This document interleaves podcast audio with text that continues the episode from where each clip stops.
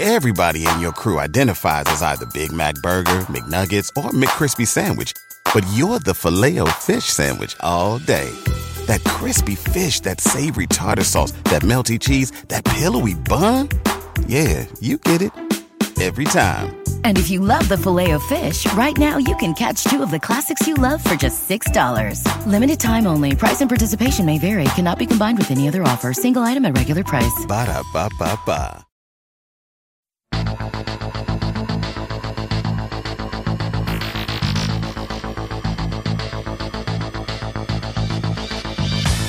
Hi, I'm Sabrina Stierwalt, and I'm Everyday Einstein, bringing you quick and dirty tips to help you make sense of science.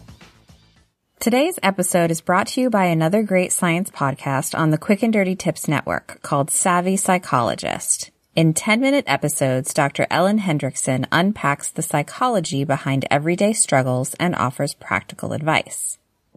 She helps with topics ranging from how to make friends as an adult to how to help someone struggling with mental illness. She's funny, engaging, and reliable, and she's always a pleasure to listen to. You can read her transcripts at quickanddirtytips.com or look up Savvy Psychologist wherever you listen to podcasts. The practice of mindfulness is everywhere. Business leaders, professional athletes, mental health professionals, and of course, your neighbor down the street are all discussing how being mindful can improve our mental state and general well-being. Mindfulness is used as an approach for treating pain, depression, anxiety, OCD, addiction, chronic diseases, and HIV treatment side effects, as well as an aid in weight loss and in being more productive. So what is mindfulness and what does the research have to say about its ability to better our lives? Mindfulness can have different definitions depending on whom you ask, but however one defines mindfulness, the different approaches to the practice all fall under the idea of paying attention on purpose. This can mean noticing the things we take for granted, from the feel of our shoes against our feet to the ways we interact with others. More clinically, mindfulness is defined as the self-regulation of attention with an attitude toward openness. The meditation and emphasis on being fully aware of your surroundings, often associated with the practice of mindfulness, have similarities to traditional Buddhist practices, but today's reincarnation of mindfulness is entirely secular. Mindfulness-based stress reduction programs, known as MBSRs, typically focus on internal self-reflection and the reduction of distractions in that focused thought on the present. So what are the evidence-backed benefits of participating in a mindfulness program? Before we answer that, I want to tell you quickly about a webinar being offered by my fellow Quick and Dirty Tips podcast host, Grammar Girl. If you do any science writing, especially academic papers, you probably have to write in AP style. Personally, I know a lot of scientists who aren't confident in their writing, especially when it comes to AP style rules. If you're one of them, I have great news. Grammar Girl is teaching a webinar on advanced AP style next Thursday, September 13th from 11 a.m. to 12:30 p.m. Pacific Standard Time. She will address common questions like when to use a serial comma and whether you should capitalize the I in iPhone when it starts a sentence. She'll also address words that can be offensive and help suggest alternatives. It'll be a great resource that can help you improve your writing significantly in just a 90 minute webinar. And if you register now, you'll get $30 off the registration fee. Just sign up at bit.ly slash grammar webinar. That's bit.ly slash grammar webinar. So what are the evidence-backed benefits of participating in a mindfulness program? First, a mindfulness practice can help improve memory.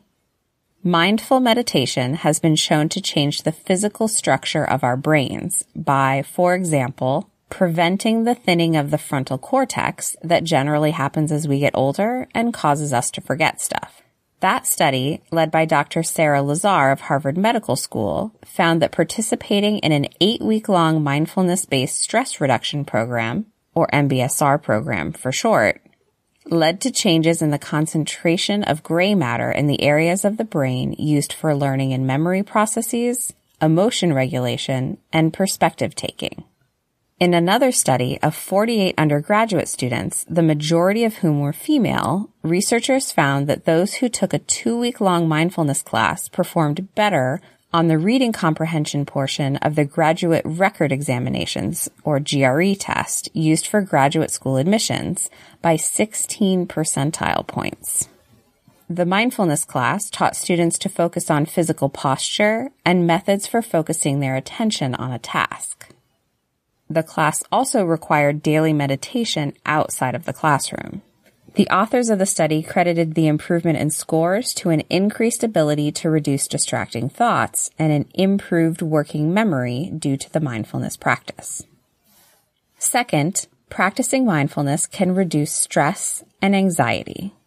One of the main goals of mindfulness is to reduce distractions, which can be one of the main pathways for worry to take over our thoughts.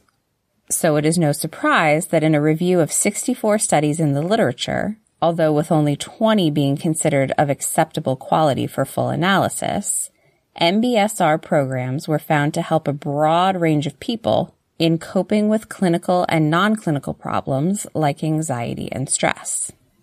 Among those studies, nursing students in Korea saw reduced anxiety levels after participating in an eight week mindfulness program, Initial evidence suggests that mindfulness programs may also help reduce the specific stress of adjusting to a cancer diagnosis.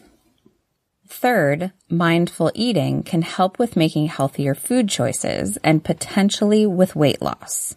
When applied to eating, mindfulness might include involving all of your senses, like noticing colors, smells, textures, and flavors, as well as removing distractions like television or your computer or smartphone.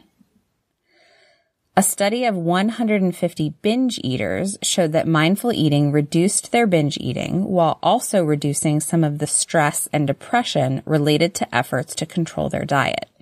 The Harvard Medical School has what they call a starter kit for mindful eating, which includes setting a timer so that meals take at least 20 minutes and eating with your less dominant hand or even chopsticks if they are unfamiliar to slow yourself down.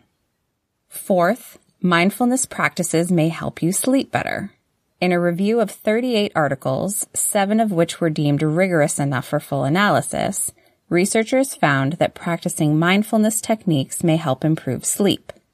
In part by reducing the influence of quote, sleep interfering cognitive practices, like worrying. The authors of this review note that all of the studies that found participating in an MBSR program to lead to significant improvements in sleep quality and duration were all uncontrolled experiments, so more research is needed for a truly definitive link. And fifth, although most of the studies on the effects of mindfulness emphasize the positive effects of the practice, there are a few detractors. For example, studies have shown that creativity can be increased after a short period of time devoted to a simple task. That does not require concentration, thus allowing for distractions to creep in. Other studies report that physicists and writers have some of their most clever ideas while allowing their minds to wander. So how can you practice mindfulness? Researching the effects of mindfulness can be challenging without a clear, widely agreed upon definition. How can we properly evaluate the effects of mindfulness if we are not sure that we're all studying the same thing? So the practice of mindfulness can take many different forms, like purposely using all of your senses in daily tasks like doing the dishes, taking note of your surroundings on your commute to work, or thinking about and savoring each bite of your lunch. You can also make focused efforts to welcome new information, including approaching issues from a different perspective, a practice that may be especially helpful to those in long-term partnerships. Other aspects of mindfulness encourage focusing on specific individual steps toward a larger goal, rather than worrying about never being able to accomplish the final result.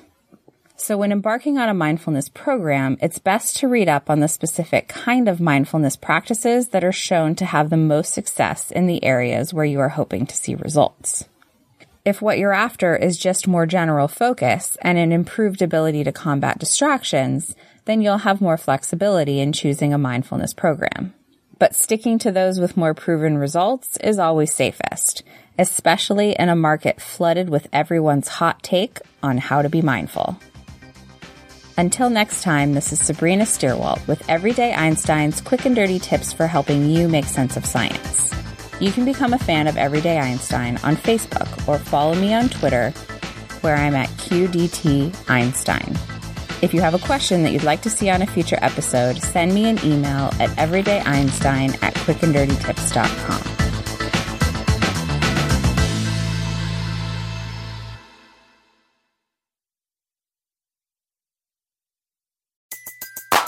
Everybody in your crew identifies as either Big Mac Burger, McNuggets, or McCrispy Sandwich. But you're the filet fish Sandwich all day.